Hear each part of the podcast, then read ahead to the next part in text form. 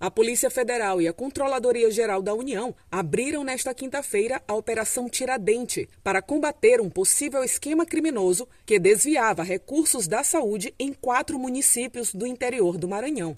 O grupo criminoso inflava a quantidade de atendimentos informados ao Sistema Único de Saúde com o objetivo de aumentar o valor limite de repasses ao Fundo Municipal de Saúde desses municípios maranhenses.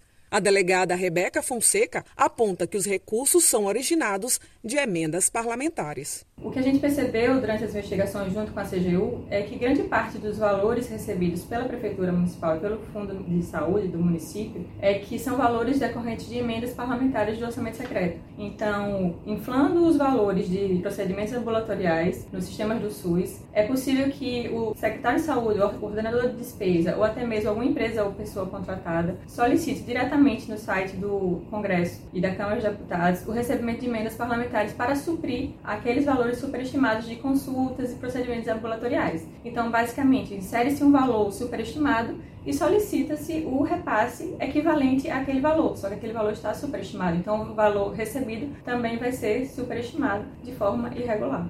Segundo a PF, o município de Pedreiras, com 39 mil habitantes, informou a realização de mais de 540 mil extrações dentárias em 2021.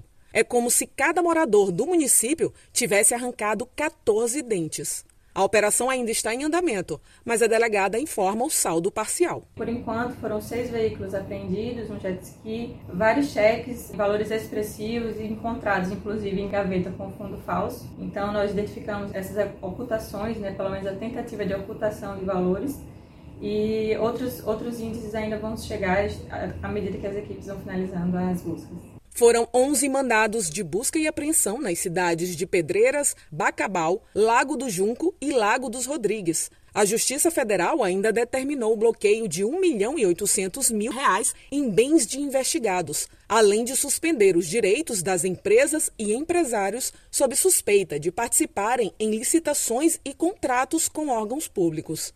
Agência Rádio Web, do Maranhão, Carolina Prazeres.